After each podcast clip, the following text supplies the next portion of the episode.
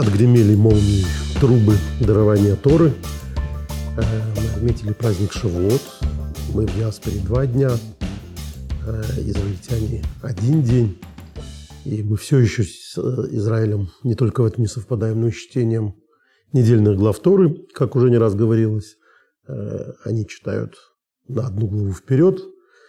И таким образом несколько потеряли мы темп – с одной стороны. А с другой стороны, вот глава, которую мы читаем на этой неделе, НАСО, она в большинстве случаев, в большинстве лет э, всегда читается после Шавота. Э, мы говорили на прошлой неделе о главе Бамидбар, которая всегда читается до Шавота. Ну, вот она может читаться за две недели до Шавота, на неделе Шавота, как это было в этом году.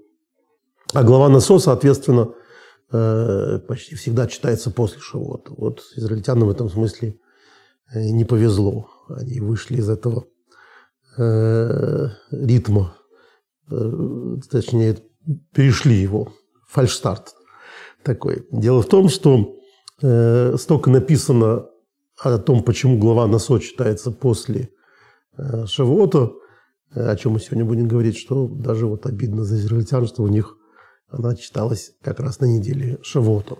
Но, тем не менее, это не, не слишком Э, принципиально, потому что все равно Шавуот был на следующий день после Шаббата, так что эта близость э, бросается в глаза э, в любом случае. Но глава Насо в этом смысле, как глава традиционно находящаяся в, вот, вокруг дарования Торы, на первый взгляд кажется не слишком подходящей для этого предназначения а, своим содержанием. Мы об этом содержании говорили, а, говорили а, и в прошлом году, можете увидеть это здесь, по поводу горечи изгнания, говорили и в позапрошлом году по поводу законов о ревности и о мнимой или немнимой измене супружеской. И это все само по себе смыслы такие, которые, кажется, э, не очень ожидаешь от э, торжественной обстановки, только что произошедшей. То есть так, после свадьбы сразу скандалы семейные, это как-то неуместно. Законы о Назире находятся в этой же главе, э, то есть об аскетизме, о человеке, который добровольно воздерживается от алкоголя. И мудрецы объясняют, что это связано с тем, что алкоголь к чему-то нехорошему его уже привел или, или может привести, и он таким образом Э, пытается обезопаситься. Э, но даже говоря не о содержании э, этой главы, эта глава выделяется еще тем, что это самая длинная глава в Торе, 176 стихов. Если вдруг кому-то кажется, что все это волюнтаризм такой, ну, 176, 176, 176. Так вот, вам еще одно совпадение. Волюнтаристское, самый длинный трактат Талмуда Бавабатра тоже 176 листов. Самый длинный псалом в Таилим, 119, тоже 176 стихов. То есть э, вот какая-то такая история про самое длинное у нас 176. А, даже не будем по этому поводу задумываться, но поймем, что задумываться стоит. То есть что-то это значит.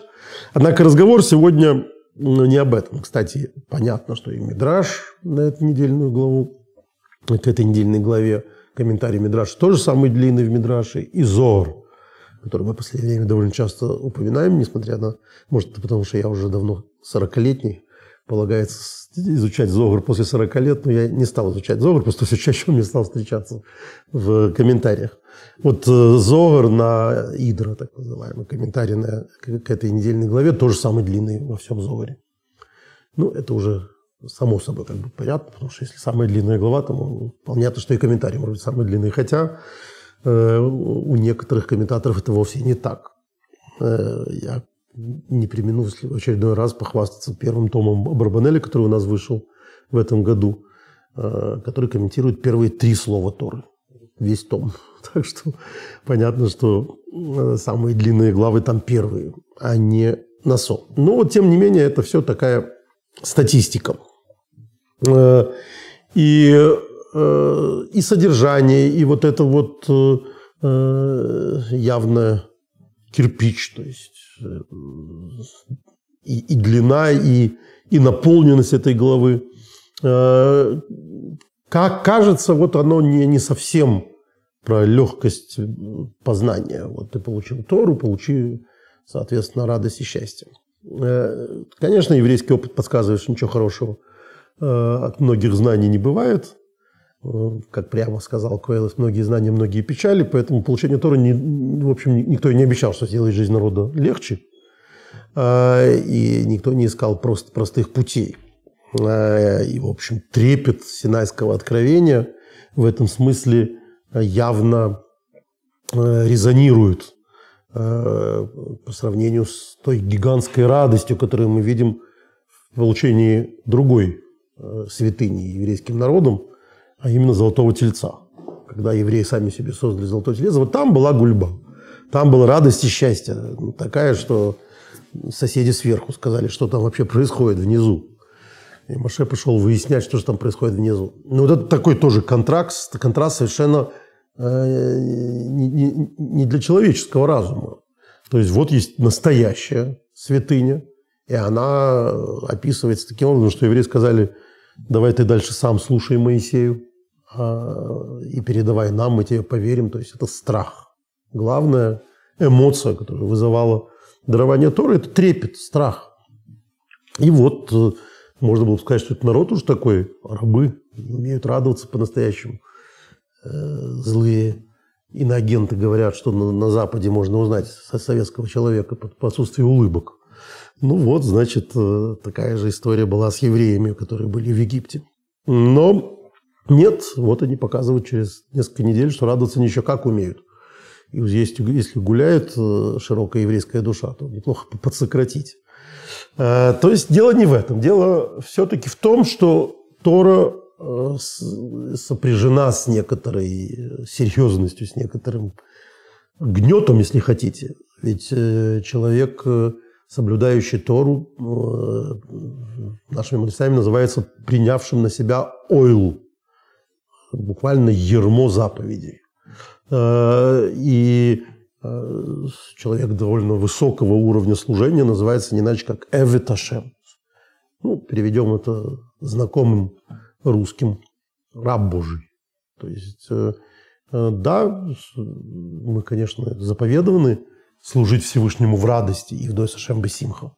Или, как в Дворим написано, что особые огорчения нам полагаются за то, что мы не служим Всевышнему в радости. То есть служим, но не в радости. Э, но уж сам факт, скажет вам доктор Фрейд, что это надо специально оговаривать, то есть предполагается, что вот вы будете служить Всевышнему, но не в радости.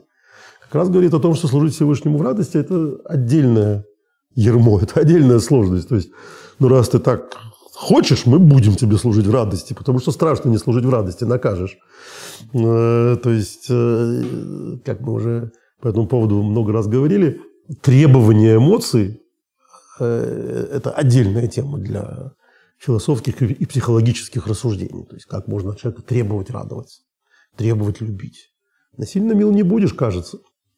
Ну вот, собственно, вся константа э, еврейской мысли, она в основном вокруг этого. Как найти этот баланс между трепетом, который совершенно необходим для получения Торы, и отсутствием безудержной радости, безумной радости, э, и злопоклонческой вот радости, Э, по поводу получения золотого тельца. Вот, э, через тысячелетия возникшие самые известный и, наверное, самый мощный раскол в еврейском народе, э, который мы обозначим неким единым, как современные ученые, историки объединяют раскол франкистский и сабатианский.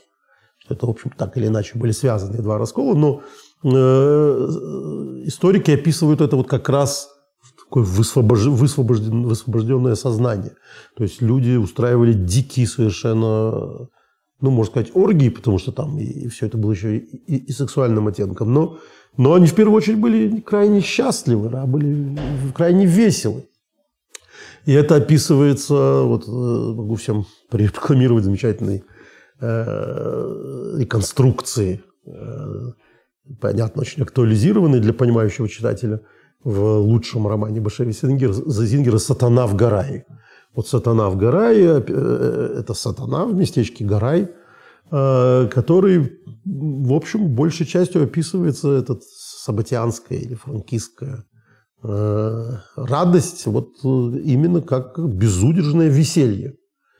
Э, надо сказать, что опять-таки историки заметят, что огромное противостояние, которое встретил хасидизм через сто с лишним лет или 200 лет, развившись как следует, был связан именно с боязнью, схожестью с сабатианством, потому что тоже пришли учителя, которые говорили, что надо служить Всевышнему в радости, и Митсвак Дойл из Бесимха, великая заповедь быть в радости.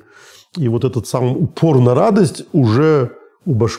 у ошпаренного еврейства заставляло на воду дуть, потому что что-то тут нечисто. Там, где радость, там что-то нечисто.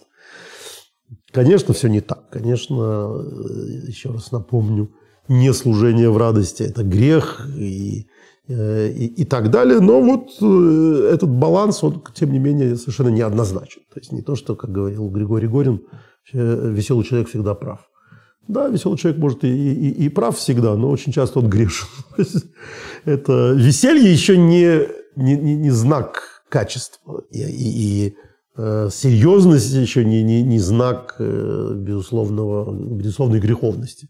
Все может быть, к сожалению, наоборот. Э, это объясняет немного то, что происходит вот с этой близостью главы Насо к дарованию Торы. Потому что глава Насо больше всего про то, что Господь прекрасно знает свой народ.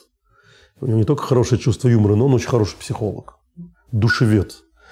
Э, и, и, и в общем, вот это все воодушевление и, и этот трепет в, в хорошем смысле этого слова и так далее э, у автора, великого автора этой книги, не вызывает э, излишних надежд. Он не считает, что все, вот теперь все пойдет иначе. Вот теперь Э, все будут святы, и больше никогда не повторится Содом и Гамора, и больше никогда не нужно будет потопа и так далее. Э, нет, наша недельная глава как раз рассуждает про, про то, как э, люди грешат. И мы говорили не на эту недельную главу, а в связи с законами Соты, вот этой самой женщины, которая попала под подозрение распущенности, об измене, что она не пишется не так, как должна писаться, не самым хамасшином. И это дало э, мудрецам э, возможность сказать, что э, имеется в виду, что ею она буйна руах штут, духом глупости. Потому что иначе, как по глупости, человек не согрешит. То есть, в принципе, грех – это всегда отсутствие, выключен, выключенность мозга, выключенность мозгов.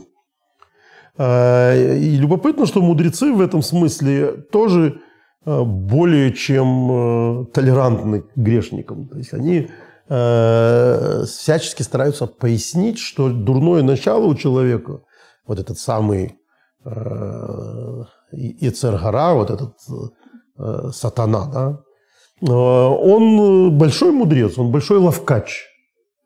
Э, и ловкость его заключается в основном в том, что человек после Синайского откровения не будет грешить, когда будет четко и понятно для него, что это грех. Нет, он всегда найдет оправдание себе, он всегда найдет объяснение, почему именно так надо. То есть, почему надо оскорбить другого человека? Ну как же? Я таким образом спасаю его семью, в которой он себя так ведет. Или там я его наставляю на путь истины. Э, и, в общем, за любым зверством всегда найдутся оправдания, всегда найдутся объяснения.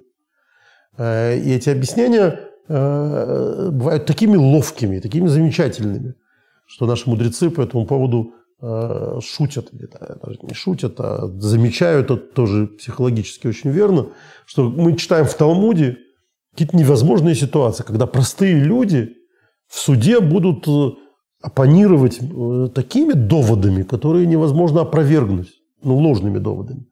И, и задают вопрос, а как же в общем, необразованный человек может так хитро, значит, вести свое, то, тоже, тоже мне плевак, так, так вести свое дело.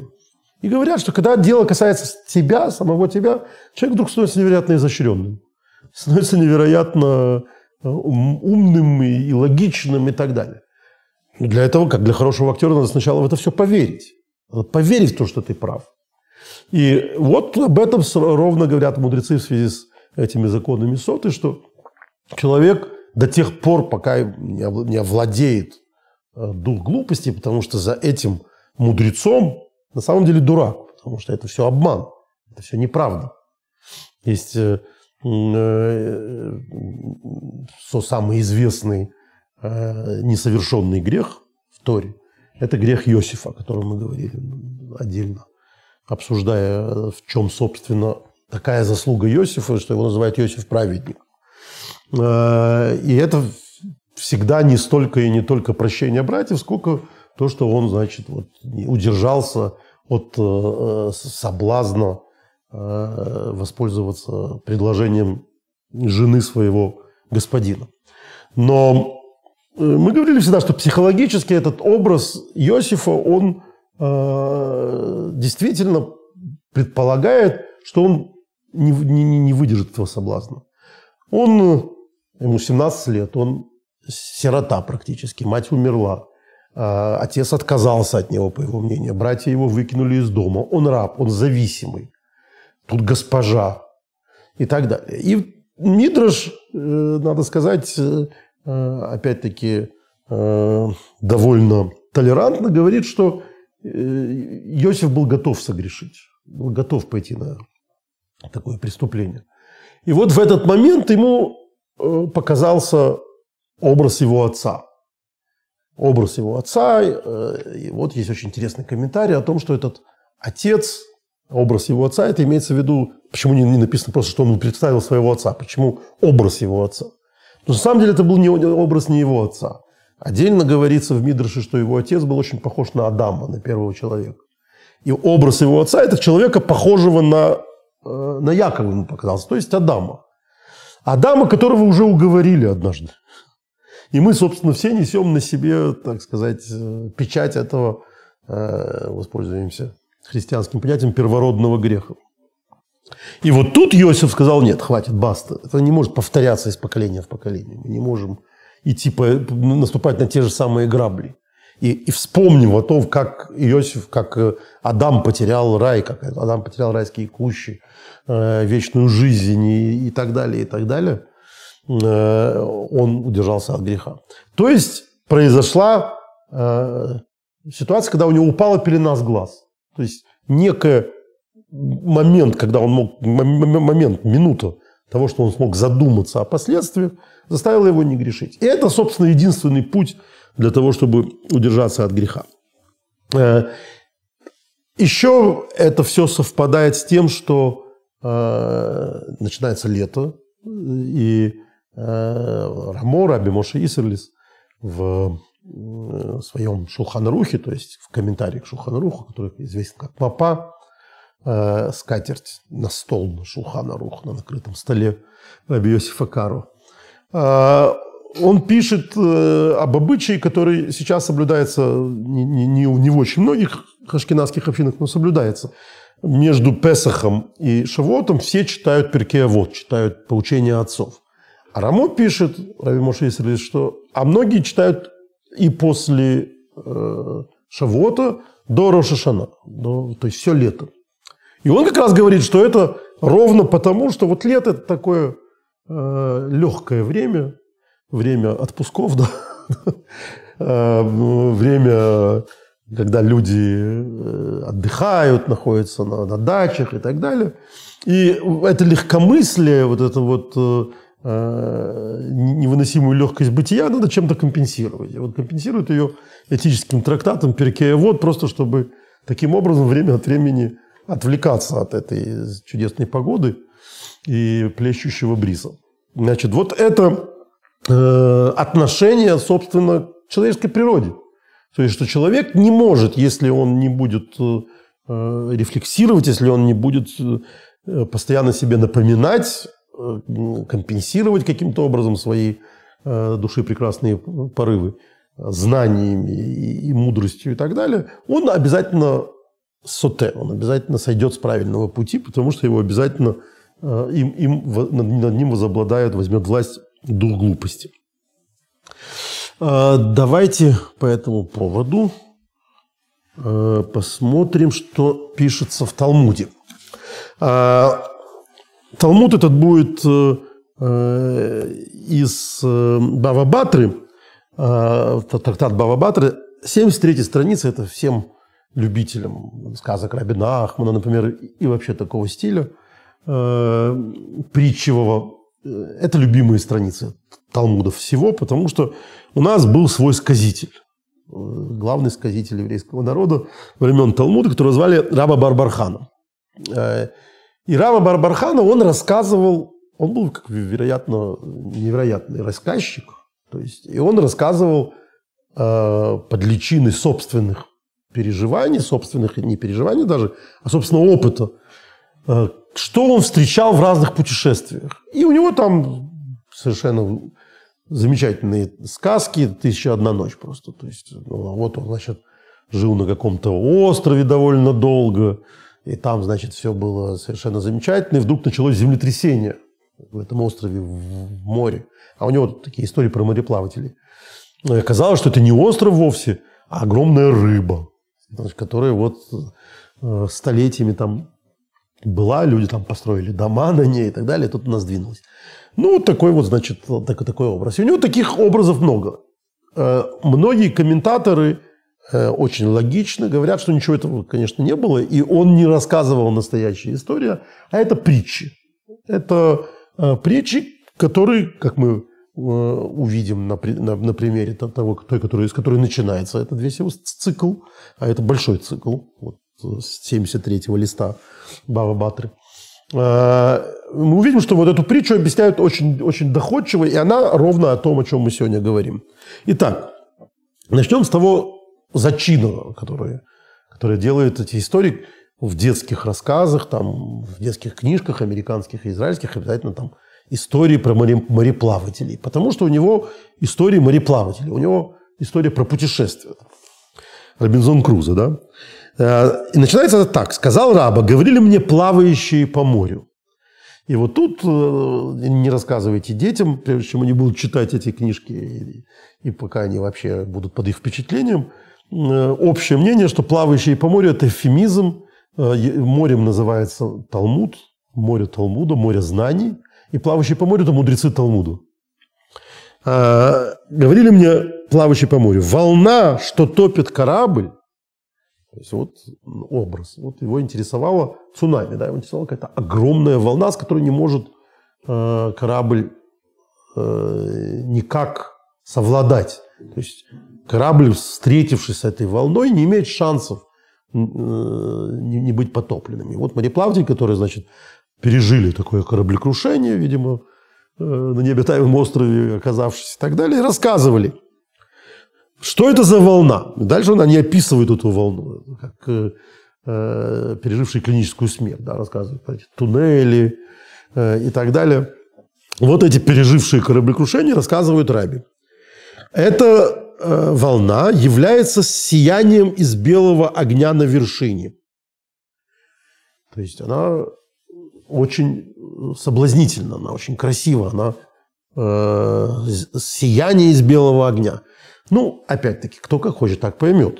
Э, люди, выросшие на, выросшие на море, вам скажут, что действительно у э, большой волны всегда есть гребешки эти э, бурлящего моря сверху, и действительно это будет выглядеть как огромный э, белый нимб, большая волна. А, но дальше он говорит, если же ударить ее палкой, на которой написано, вот эту волну, если изловчиться и ударить палкой сверху, на которой написано следующее. «Я сущий, который прибудет, Господь воинств, амен, амен, села», она утихнет. А, вот конец этой истории. То есть, э, прекрасная история про взгляды людей на морскую стихию, 2000 лет назад. Однако э, большинство комментариев по этому поводу говорит, что это, конечно, образ, который говорит о э, треволнениях, да, то есть о волне, которую никакой, никакой человек, вот, можно сказать, волнительность, да, что человек взволнует, и он не в состоянии пережить. Что это? Это всегда то, что приходит в белых одеждах. То есть то, что придет в черных, э, там, с, э, со страшной маски, с черной косой, это мы выдержим. От этого мы будем бежать, сломя голову. А то, что соблазнительно кажется праведностью, то есть пришло в белых одеждах, в белом сиянии, вот это никто не сможет выдержать, пока не возьмет себя в руки, не ударит палкой, то есть не, не, не, э, не возьмет себя в руки благодаря Торе, в которой написано «Я сущий». Я Господь в веки веков. То есть вот эта вся мишура для тебя ничего не должна значить, тебя это должно остановить. Вот как э, неромантически трактуется такая романтическая красивая э, история. Э, и это вот история ровно про тот тезис, который лежит э, во главе отношения к этому, э, что так или иначе главное, с чем человеку надо бороться, это не с грехом, который лежит у порога, как написано, а с одобрением, с оправданием, с самооправданием этого греха. То есть человек не может никому объяснить, что делать, время было такое. Да? Как в том анекдоте, Время было такое, все были евреями. А что делать? Вот э, я попал в такую ситуацию, или меня так учили. Тебе никто не мешал не быть лучшим учеником и учить Тору. Э, как это не, не дико звучит, э, учитывая прошлое наших родителей в Советском Союзе. Но тем не менее, мы знаем, что всегда за всеми разговорами о том, нас так учили и так далее, лежит изрядная доля конформизма, изрядная доля нежелания учить ничего другого. Э, вот есть известный факт, что советская власть, она была как раз в этом смысле, особенно в первые свои десятилетия, таким типичным в белом сиянии вот этой волной.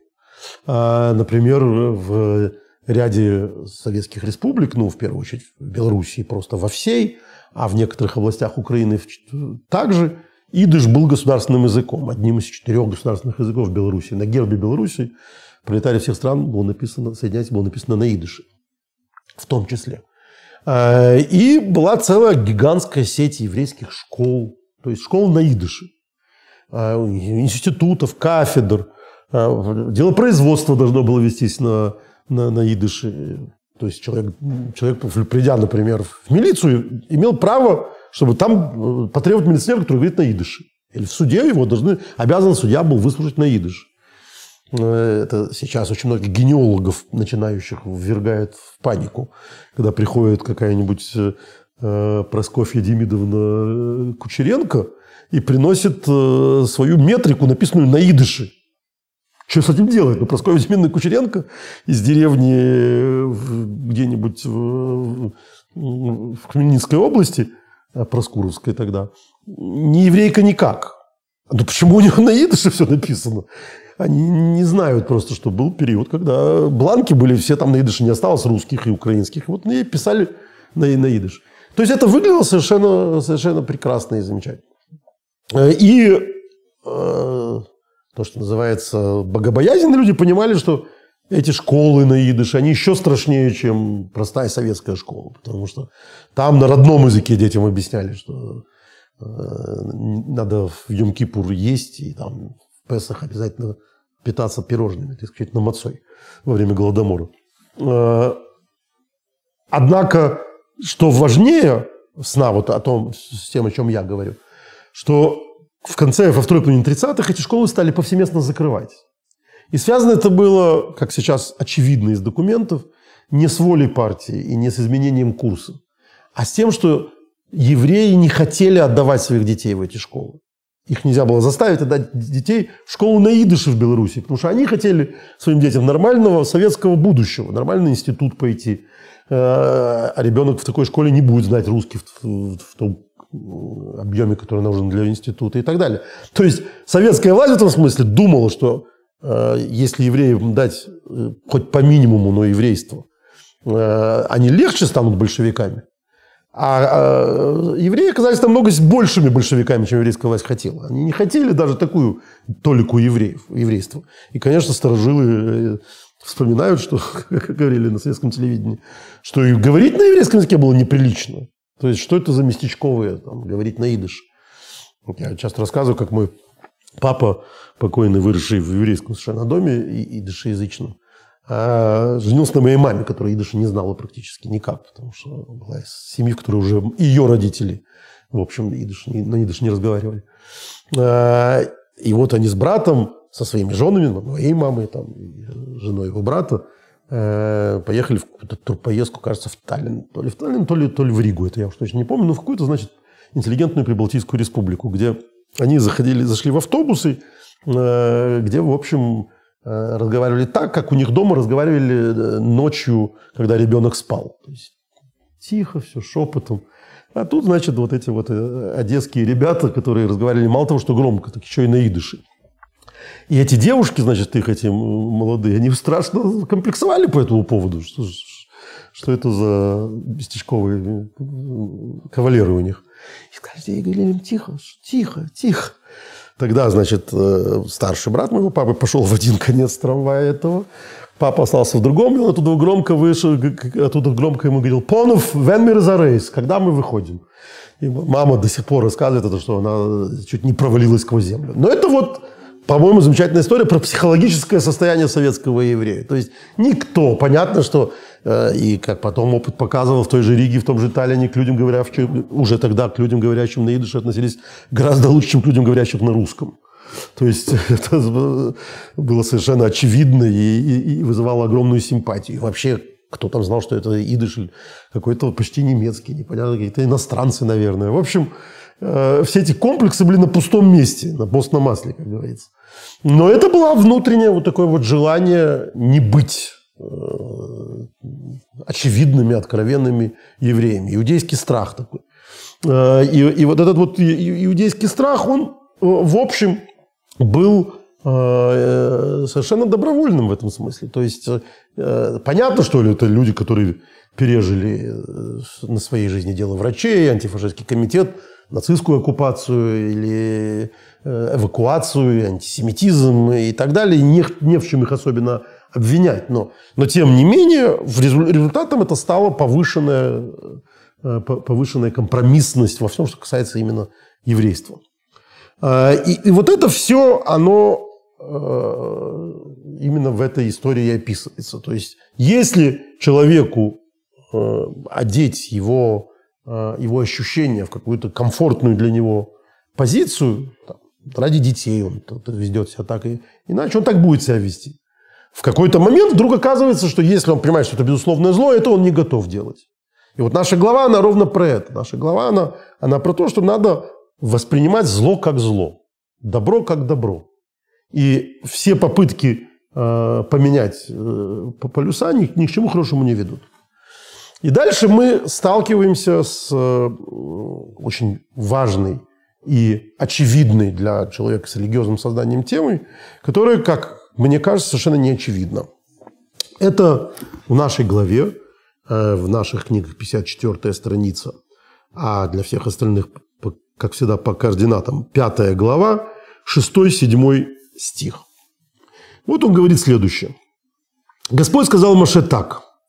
«Говори сынам Израиля, если мужчина или женщина совершит какой-либо из человеческих грехов, изменив Господу, и эта душа провинится, дальше идут слова, которые, как всегда, как мы любим это замечать, э, очень теряются в переводе, любом переводе. Потому что то, что здесь написано, мы уже, наверное, с вами усвоили, что переводчик этой книги, он э, такой еврейский пиит, и он пытается избежать э, терминов, которые Э, Священное Писание переводится у христиан. Поэтому он пишет дальше, эта душа провинится и признаются в своем грехе. Ну, вы, конечно, знаете, как называется признаются в своем грехе на русском языке. Исповедуются.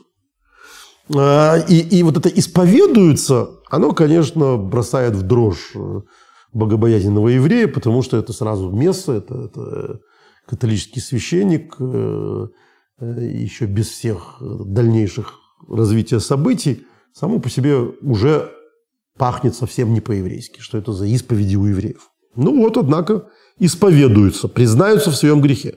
Другое дело, что в этом стихе вовсе не сказано, э, перед кем они признаются, и, и, э, и, и что это вообще такое, до конца непонятно, э, которые они совершили. То есть вот первая часть этой истории, продолжение мы читать не будем. Вот, во-первых, если мужчина или женщина согрешат, а, а мудрецы наши всегда очень подозрительно относятся, с большим подозрением относятся к этим «если», а, и трактуют так, что «если» – это «когда». Потому что «если» на иврите пишется, а им это «когда» тоже.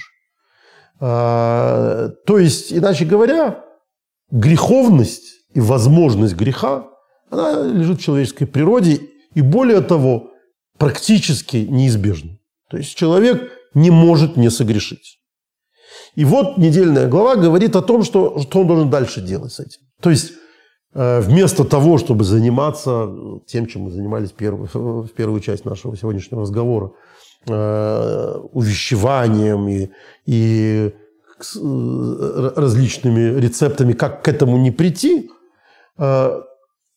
Маше получает указание от Всевышнего о том, что надо сделать, когда, когда это случилось. Когда человек совершил некое прегрешение. Э, Причем это прегрешение э, может быть э, материальным, потому что дальше идет речь о том, что он должен, там, какой он должен, как он должен возвращать угрешенное. Оно может быть моральным. Неважно. Вот дальше у него есть возможность с этим что-то делать. Вот что с этим делать? Это вопрос номер два. Первый вопрос, что такое и зачем вот эта вот самая исповедь? Что это за такая исповедь. Э, я сказал, что непонятно перед кем, но более-менее всегда в этой книге понятно, с кем человек разговаривает. Человек разговаривает с Коином, со священником. И, и в общем, главная возможность э, того, что мы назовем покаянием, э, во времена храма – это жертвоприношение. То есть жертвоприношение, которое своего рода мистерия, Э, вводящее человека в соответствующее состояние. Но первым этапом введения человека в это состояние будет именно исповедь, именно этот разговор.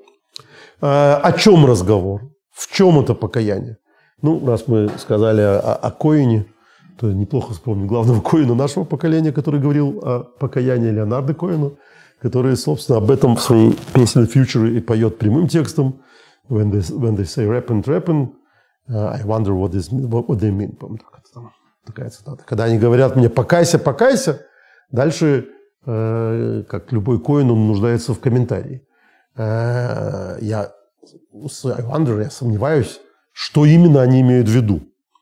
Э, ну вот слушатель, видимо, думает, что какие именно грехи он имеет в виду.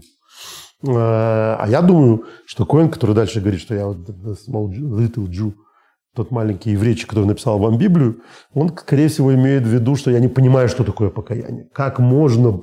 Э, у мусульман есть э, такая поговорка замечательная у арабов. Даже Аллах не может сделать бывшее небывшим. То есть как можно сделать бывшее небывшим? Что они имеют в виду? Что значит покайся? В чем это покаяние? Покаяние это, э, это что? Рассказать о своем грехе. Это принести какую-то компенсацию. Что они имеют в виду? Потому что за этим вопросом на самом деле э, целое мировоззрение. Если можно получить какую-то индульгенцию э, у того, перед кем ты исповедуешься, или каким-то подношением в храм, то, собственно, я не понимаю, что это такое. Что это меняет в моем прошлом, что это меняет в прошлом людей, которых, которых это задействовало и так далее. То есть объясните мне, что такое покаяние. Приглашает к разговору нас Коин, э, как и все его предки до него, к разговору о, о покаянии. Э, и тут надо заметить, что вот это требование э, высказаться, то есть требование произнести исповедь, произнести Э, свои грехи, то есть описать их, э, судя по тексту, и так как объясняют очень многие законоучители, это не кому-то. Это в первую очередь сформулировать самому себе. То есть с чего начинается твоя чува, о, которой мы, о котором слов, ни слова здесь не было сказано, с того, что ты сначала сформулируешь свое, ты, ты э, сформулируешь свое нынешнее состояние, ты поймешь, где ты находишься. Вот для того, чтобы понять, где ты находишься, ты должен сформулировать, в чем твоя проблема. Тут надо сказать, что в принципе чувство неудовлетворенности окружающим миром, самим собой, конечно, свойственно любому человеку на определенных этапах его жизни. И, и, и дальше то есть не возникает вопрос, чего людям счастливо не жить и не быть собой довольными. Хорошо бы так, но люди платят огромные деньги психоаналитикам, чтобы они э, без лекарств их в этом убедили. Так не получается самому по себе человеку просто быть собой довольным. Э, да и психоаналитики, как писал старик Селлинджер, э, один из 100 лечит, 99 калечит. То есть это тот еще способ. То есть объяснить человеку, э, закрыть какие-то гештальты и так далее. Это, это работа. Кто-то находит более легкие пути с, с всякими веществами. Тоже вот, пожалуйста, недорогая радость. ЛСД лучше любого психоаналитика. Но ненадолго. Алкоголь, все тяжкие там, и так далее. То есть люди все равно сталкиваются с определенным кризисом. И э, так или иначе с этим надо что-то делать. Вот Тора говорит о психоаналитике, э, дальше это повторяют и получают за это деньги, что в первую очередь надо себе сформулировать. Надо высказать себе. Надо сначала сформулировать, в чем твоя проблема. Вот это то, что говорит наша недельная глава. В первую очередь человек должен не исповедоваться в том смысле, как мы это себе представляем – Э, рассказать священнику для того, чтобы он назначил тебе исправление. Прочитай сто раз «Отче нас» наш. Нет, не для этого. В первую очередь он должен исповедоваться перед самим собой. Он должен себе рассказать, э, что с ним произошло. Потому что, высказав это, э, он делает это чем-то, с чем можно начинать работать. Что же он должен сделать? Что, что за высказать? Здесь, как всегда, в Торе ничего не написано про это. И у нас есть э, разные виды исповеди, которые прописаны в Сидуре, прописаны в молитве. Самая известная – это исповедь, которую произносят все евреи в Йом-Кипур. Э, это так называемый ведуй. И там, надо сказать, э, чего только нет. На всякий случай все. То есть это такая летопись или даже синопсис всех возможных грехов человека. Настолько, что любой человек, ну, я надеюсь, что любой человек, которых я знаю, произнося это, где-то врет. Не может быть, что человек столько всего натворил, чего там написано. По этому поводу была замечательная шутка, что наши предки э, врали в синагоге, но зато говорили правду на улице. А мы врем на улице, зато говорим правду в синагоге. Потому что когда наши предки говорили, мы грешили, мы воровали, мы убивали, мы э, развращались всеми возможными способами. Они врали, они ничего этого не делали. Но на улице они говорили правду. Мы же наоборот. Мы все это делаем на, на, вне синагоги. И наконец-то говорим правду один раз в году, когда бьем себя в грудь и все это перечисляем. Но на самом деле это, конечно, преувеличение. Ну, то есть, скажем так, э, представить себе человека, который действительно все это сделал и при этом еще и молится, сложно. Бывает, но, но, но, но сложно. Хотя образ великого грешника, покаявшегося, это э, целая индустрия, что для литературы э, художественной, что для э, кинематографа, театра и так далее. Э, опять-таки вспомним Башевиса Зингера «Раб» э, и, и как у него это называется, «Люблинский штукарь». Вот такой именно он нашел такого циркача, который, значит, и распутник, и обманщик, и все что угодно. И вот теперь он стал великим праведником. Но это вот, собственно, про исповедь. Что вот эта исповедь, она должна, она должна описать для себя, что именно происходит.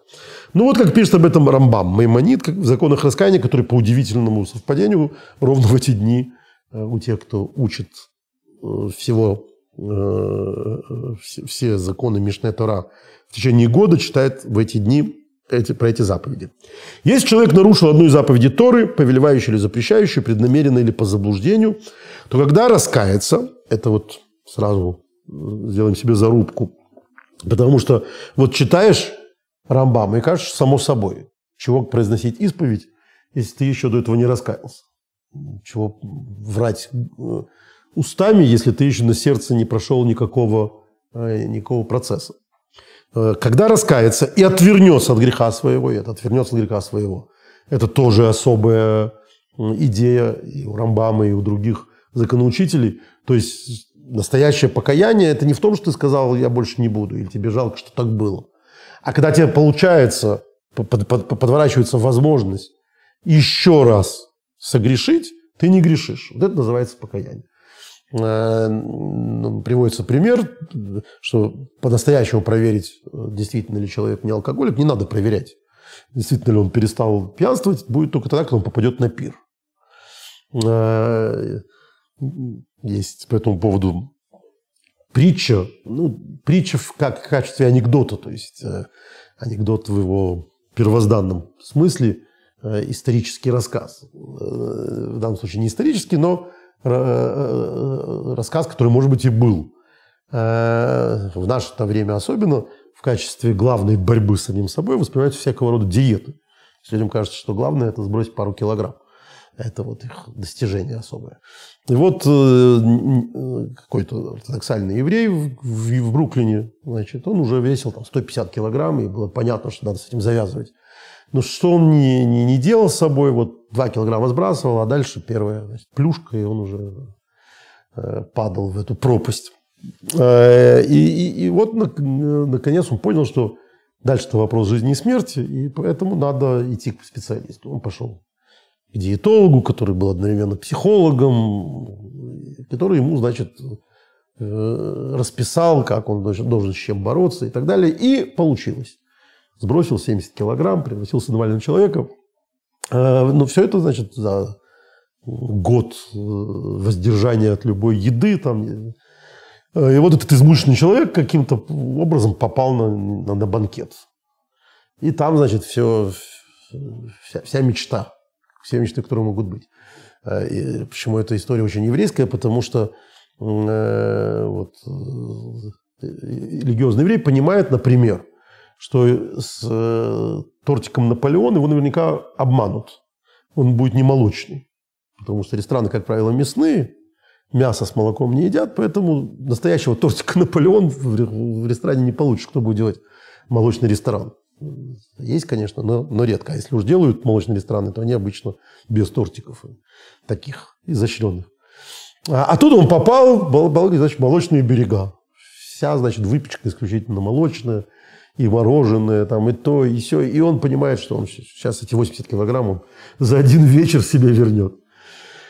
И он в панике звонит этому своему диетологу, говорит, Рэбы, спасай, я, я, я, я не выдержу, я не знаю, что мне делать ты мне должен сказать, чтобы я удержался. Тот ему говорит, ну ты не можешь выдержать, не можешь. Пойди на кухню, спроси, есть ли у них, э, значит, тебе может помочь кусок колбасы. Ну, он побежал на кухню, значит, э, действительно узнал, что где-то у них там хранится кусок колбасы. Дали ему кусок колбасы. И когда он ее ел, он понял, что он пропал. Потому что теперь по еврейскому закону 6 часов он не может есть э, молочное. И все эти пироги ему не, недостижимы. То есть у него как у религиозного человека в голове невозможность поесть после мяса молочное, она сформирована, сформированная с молоком матери. Извините за, за эту э, тавтологию. А, а, то есть заставить себя не есть то, что можно съесть, он не может. Но заставить себя не есть э, то, что нельзя есть, ему не надо. То есть он не, это нереально съесть. Э, как-то вот он удерживался всю жизнь, это не возникает вопроса, что это не, не естся. Вот это вот такой, значит, подход к, э, к этой возможности греха. Э, это то, что говорит Рамбам, отвернется от греха своего. То есть, когда он не сделал того, что он делал. Вот тогда он обязан совершить признание перед Богом. Это очень э, рамбам, рамбамовская идея, что все это должно быть перед этим. Мы только что читали с вами Пятикнижие, Торы, там вообще ничего про, ни про какое покаяние нет. Там про исповедь исключительно. Он должен исповедаться, а дальше идут физические действия, что он должен сделать. Он должен принести жертву в храм и так далее. То есть был, есть некий, некий процесс. И в этом процессе формулирование исповедь, она в первую очередь. Но нас это интересует в первую очередь, потому что он говорит, что именно он должен сказать что он должен именно сказать.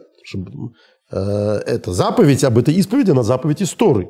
Как сказано, мужчина или женщина, если совершат один из грехов человеческих, признаются в грехе, который они совершили. Это и есть признание, совершаемое словесно. И это признание, повелевающая заповедь. То есть вот мы только что ее прочитали. И вот Рамбам нам говорит, в чем состоит признание. Произносит, взываю к тебе, Господи, согрешил я, совершил преступление и злодействовал перед тобой, поступив так-то и так-то. То есть Рамбам не пишет, как именно, что называется, по твоему меню. Каждый должен рассказать что, Богу, что он сделал. Вот я сожалею об этом и стыжусь своих поступков, и я никогда этого не повторю. Такова суть слов признания, а похвалы достойно признания подробное и многословное. То есть вот тебе минимум, минимальная формулировка, а там как ты будешь бить поклоны и что-то там еще будешь говорить Богу. Тут важная разница. Все-таки Богу, не, не, не священнику. А, это уже твое дело. И дальше Рамбам очень подробно говорит в принципе, как человек, это целый э, раздел у него законов, как человек э, должен каяться. Э, в чем должно быть его покаяние? Что, собственно, является покаянием? Ну вот прочтем уже из другой главы этого же цикла нечто, что мне кажется противоречащим тому, что мы только что посчитали. «Всякий, кто произносит признание, но в сердце не принял решение оставить грех – подобен тому, кто погружается в пригодный для очищения водоем, держа в руках оскверняющую тварь. Это известный образ. Мы говорили уже, что э, евреи храмового иудаизма э, были крайне э, заострены, зациклены на ритуальной чистоте. Потому что вообще, в принципе, в храм, на территорию храма не мог войти человек ритуально нечистый. Поэтому вокруг храма были миквы бесконечные, бассейны для окунания, но они не очищали а, целого ряда скверн. То есть сам, самая а, страшная скверна с точки зрения еврейского закона – это скверна смертью. Человека, находившегося в одном помещении с мертвецом, он, у него там специальный а, обряд очищения, время определенное и так далее. Но есть и гораздо более легкие э, виды скверны. Например, человек, дотронувшийся до одного из восьми там, ползающих всяких существ. Но не, уже не ползающих, когда это уже, когда оно уже не живое, это существо. Э, и вот Рамбам приводит пример. То есть он должен очиститься. Что значит очиститься? Он должен окунуться в микву, в этот самый водоем. И Рамбам приводит пример, который до него, то есть он приводит его из Талмуда, когда человек держит в руках вот эту самую, там, не знаю, мышку, ну, не, не, там, один из этих шерцев одного из этих э, оскверняющих, одной из этих оскверняющих существ и окунается одновременно. Это не работает. Это тут должен что-то бросить. Погружение не принесет пользы, пока не отбросит тварь.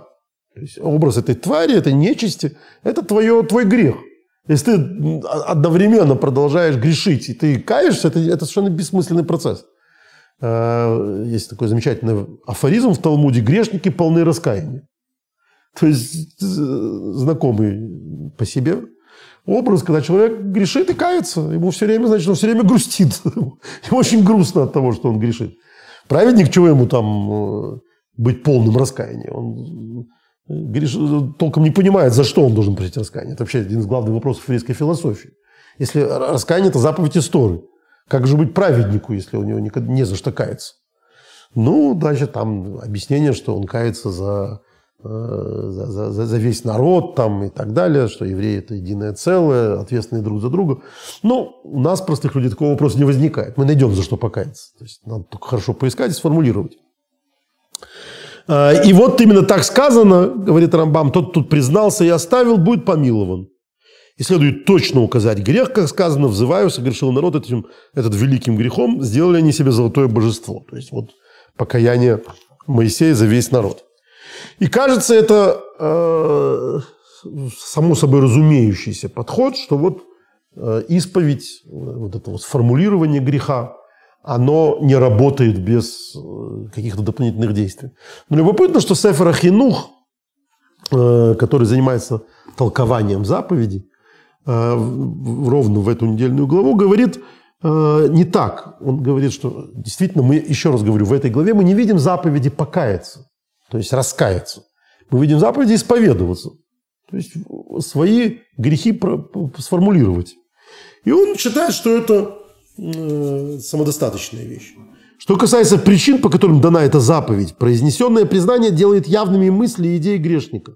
И показывает, что он действительно верит в то, что Богу благословенному ведомы все деяния, и что всевидящее око не уподобится незрячему. То есть он говорит о том, что это такая дисциплинирующая, самодисциплинирующая история. Ты себе напоминаешь о том, что Бог-то все видит. То есть, если ты не, не считаешь, что ты всевидящий око, для чего тебе этим всем заниматься? Зачем тебе анализировать собственные поступки произносить для себя эти, э, описывать свои, значит, преступления, которые ты, за которые ты раскаиваешься?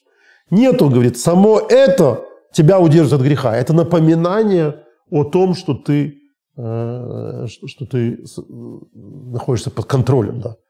Интересно в связи с этим, что э, известно, что, например, Рамбам и очень многие другие мудрецы э, совершенно относились с, с, с полным неприятием гордыни. Вот Рамбам, в принципе, такой сторонник среднего пути, срединного пути в человеческой духовной жизни. Да. То есть э, он против крайности. Он не считает, что человек должен быть э, лишне аскетичен. Ну и, понятно, не считает, что человек должен быть расточителен.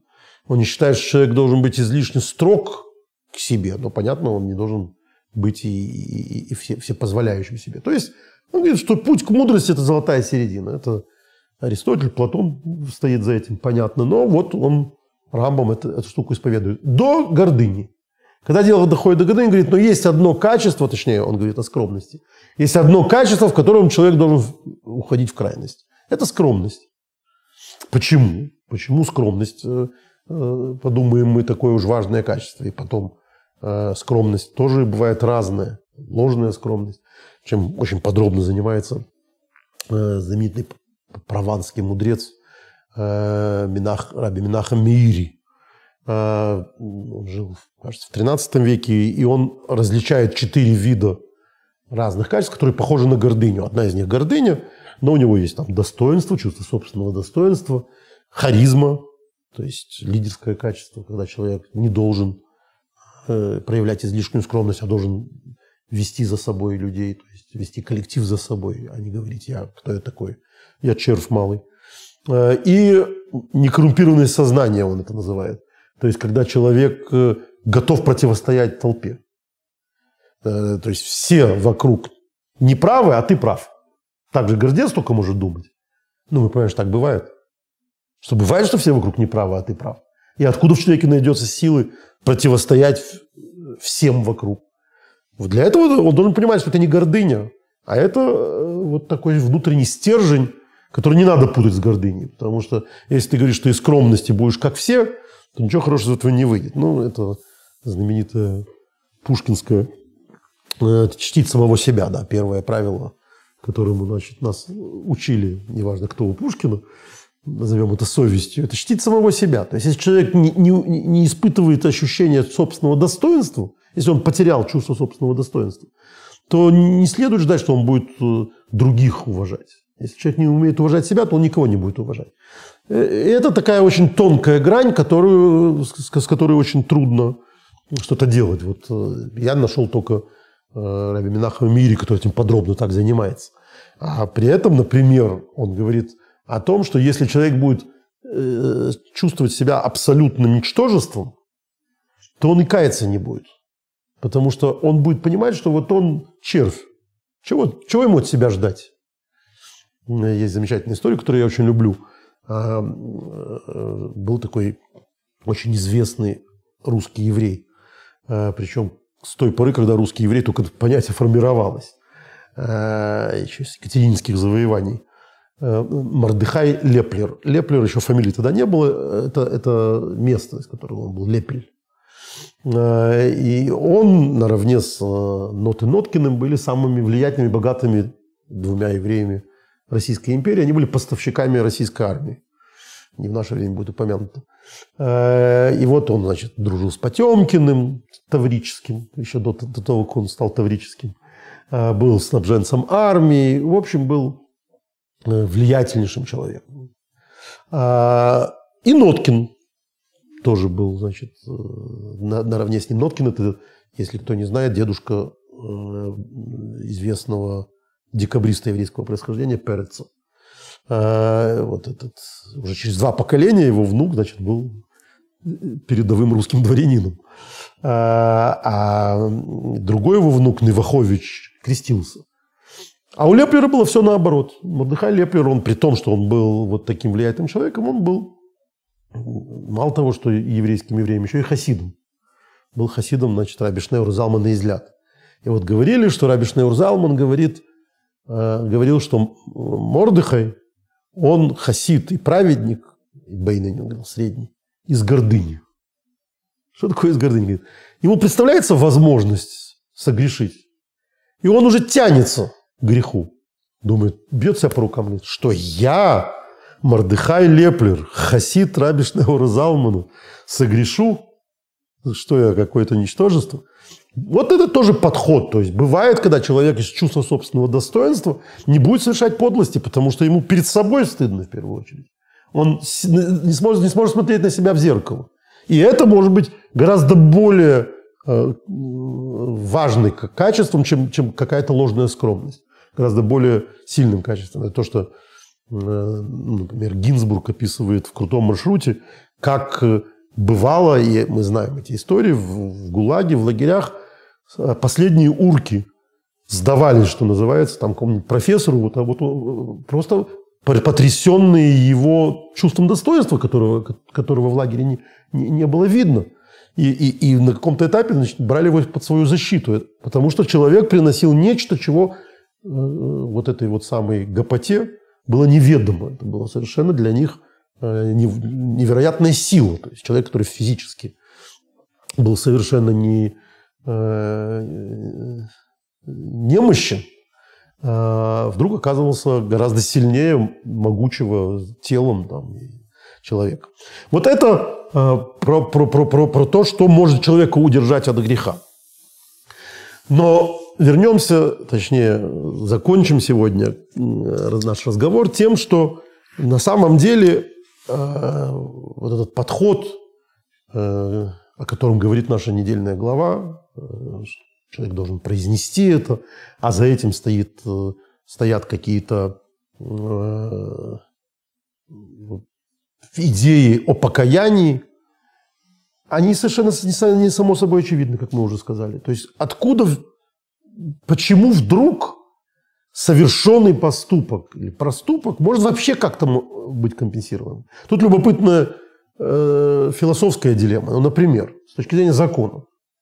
Еврейский закон однозначно говорит, и Рамбам об этом подробно пишет, и, конечно, он стоит на гигантах Талмуда э, и своих предшественников, что чува, раскаяние, она искупает все, что угодно.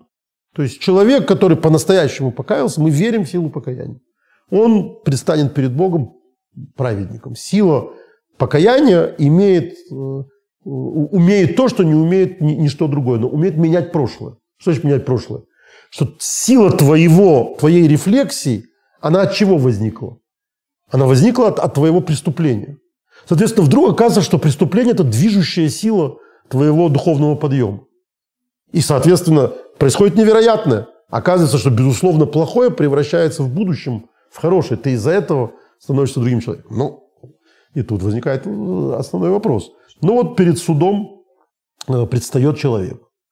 Э, допустим, члены суда точно знают две вещи. Во-первых, что он убийца. А во-вторых, вот как-то они знают. Святым духом, человеческим опытом, умением заглянуть в душу, в глаза и так далее, что этот человек раскаялся. То есть он предстанет, э, как обещано во всех книгах, перед Богом и получит рай. Потому что перед покаянием ничто не может устоять. Что они должны, какое они должны принять судебное решение по отношению к нему? Вот они знают точно, что он убийца. У нас смертная казнь за, за убийство во времена Синедриона была. А при этом знают точно, что он раскаявшийся грешник, то есть, в общем, праведник. Талмуд, ничтоже сумняший, совершенно однозначно отвечает на этот вопрос. Казнить, и пусть получает награду на том свете. Мы судим поступки в этом мире, а душу судит Всевышний.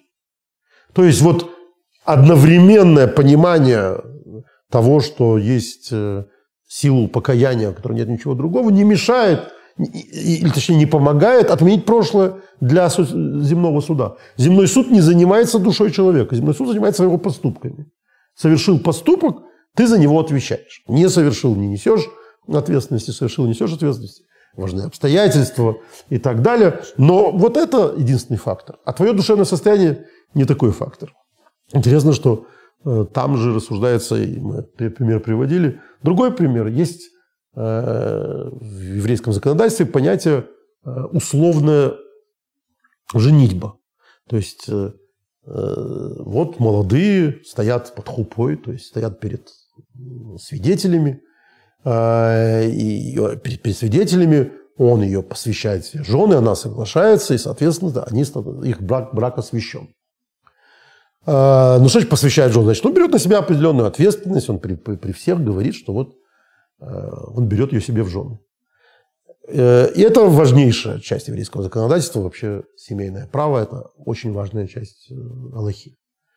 И вот они говорят, а есть, например, условные жени. Он говорит, я тебя, я посвящаю эту женщину себе в жены при условии, что у меня есть миллион долларов на счете в банке в Швейцарии. Ну вот, если дальше он предоставляет данные о том, что у него есть миллион долларов, то она ему жена, если нет, то нет. Потому что он условил, он обусловил этот брак. Они говорят, хорошо, а если он говорит, вот такой попался, значит, э, игрок. Ну, надо сказать, что этот Дон Жуаны отдыхают.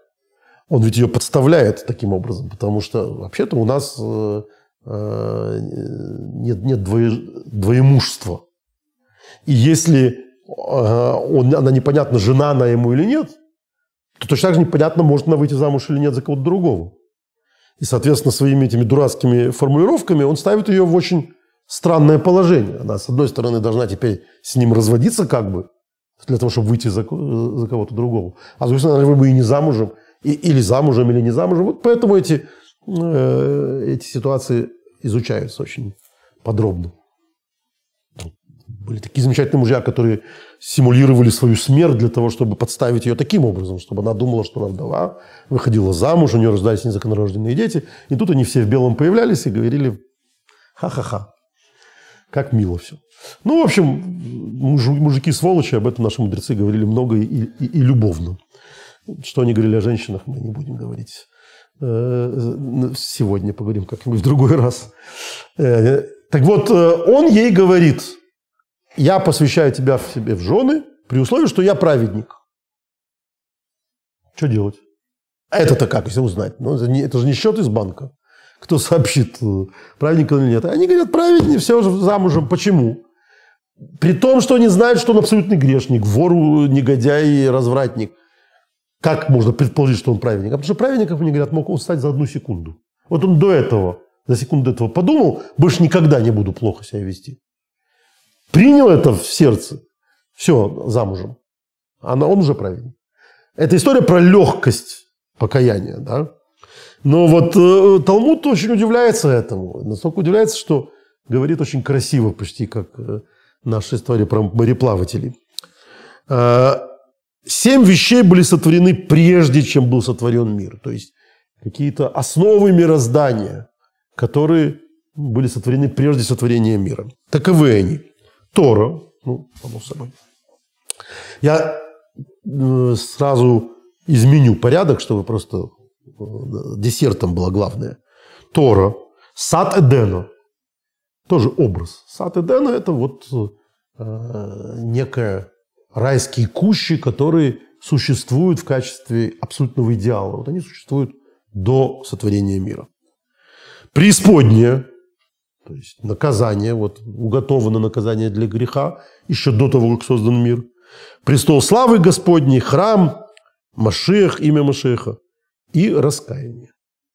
То есть для того, чтобы у раскаяния была такая сила, чтобы раскаяние действительно могло быть, чтобы прошлое могло поменять свой э, полюс с минуса на плюс, оно должно было быть, сама эта возможность должна была создана быть до мира. То есть она должна лежать в основах мироустройства.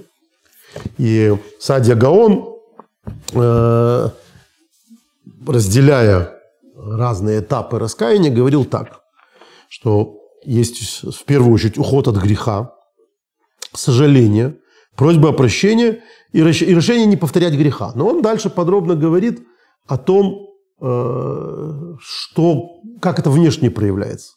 И вот он считает, что счастливый грешник, раскаявшийся, это, в общем, оксюморон. Так не, не может быть. Человек, который продолжает вести роскошный образ жизни, э, петь, пить и веселиться и так далее, э, он вряд ли кается. Хотя хасиды говорят, что и каяться можно с радостью, раскаиваться можно тоже с радостью. Но Садия Гон, Гаон жил на 10 веков раньше и так не считал. А, почему? Он не считал, что аскетизм, что какая-то аскеза – это то, что дает, исправляет последствия греха. Он считал, что это создает условия для того, чтобы избежать подобных грехов в будущем. Человек не должен себя испытывать. Человек, который знает за собой грех, должен в дальнейшем пытаться избегать возможности совершить этот грех. Потому что игра с, со своей греховной природой – это довольно опасная игра. И э, в завершении нашего сегодняшнего разговора я хочу рассказать о, о, о письме, которое об, об ответе Любавичского рэбы, э, очень известном. Э, человек, который спросил напрямую, как ему, э, как ему избегать греха, избегать своего там какого-то влечения, там, неважно, чего. А, на что Рэб ему сказал, что а, ответил, что э, чем-то, что очень похоже на а, ответ, который он давал одному психиатру. Тот его спросил, я приведу этот ответ, и по смыслу он будет очень похож на, на тот. А тот его спросил, молодой парень, который стал работать в психиатрической больнице, что вот он не видит совершенно, как, как работать, он не понимает, результатов. Второй ему сказал, что нужно три условия. Первое, надо верить в то, что они могут излечиться. Второе, надо заставить их поверить в то, что они могут излечиться. А третье, чем-то их занять. Вот это, собственно, разговор с каждым из, каждому из нас с собой. Надо верить, что ты можешь быть лучше человеком. Надо заставить себя поверить в это, то есть верить со стороны, заставить себя поверить в это – и третье, чем-то себя занять. Потому что человек, который постоянно думает о своей греховной природе и о том, как избегать грехов, скорее всего, не сможет никогда победить свою греховную природу. Поэтому лучший путь к отсутствию грехов – это себя чем-то занять. Это заниматься добрыми делами. Поэтому чем ты больше будешь творить добра, тем дальше ты будешь держаться от зла. И возможность дана и описана она в нашей недельной главе Торы, которая пришла после э, дарования Торы на горе Синай – на следующей неделе мы читаем э, в качестве, можно сказать, главного лекарства от э, всех последствий неисполнения того, что написано в этой книге.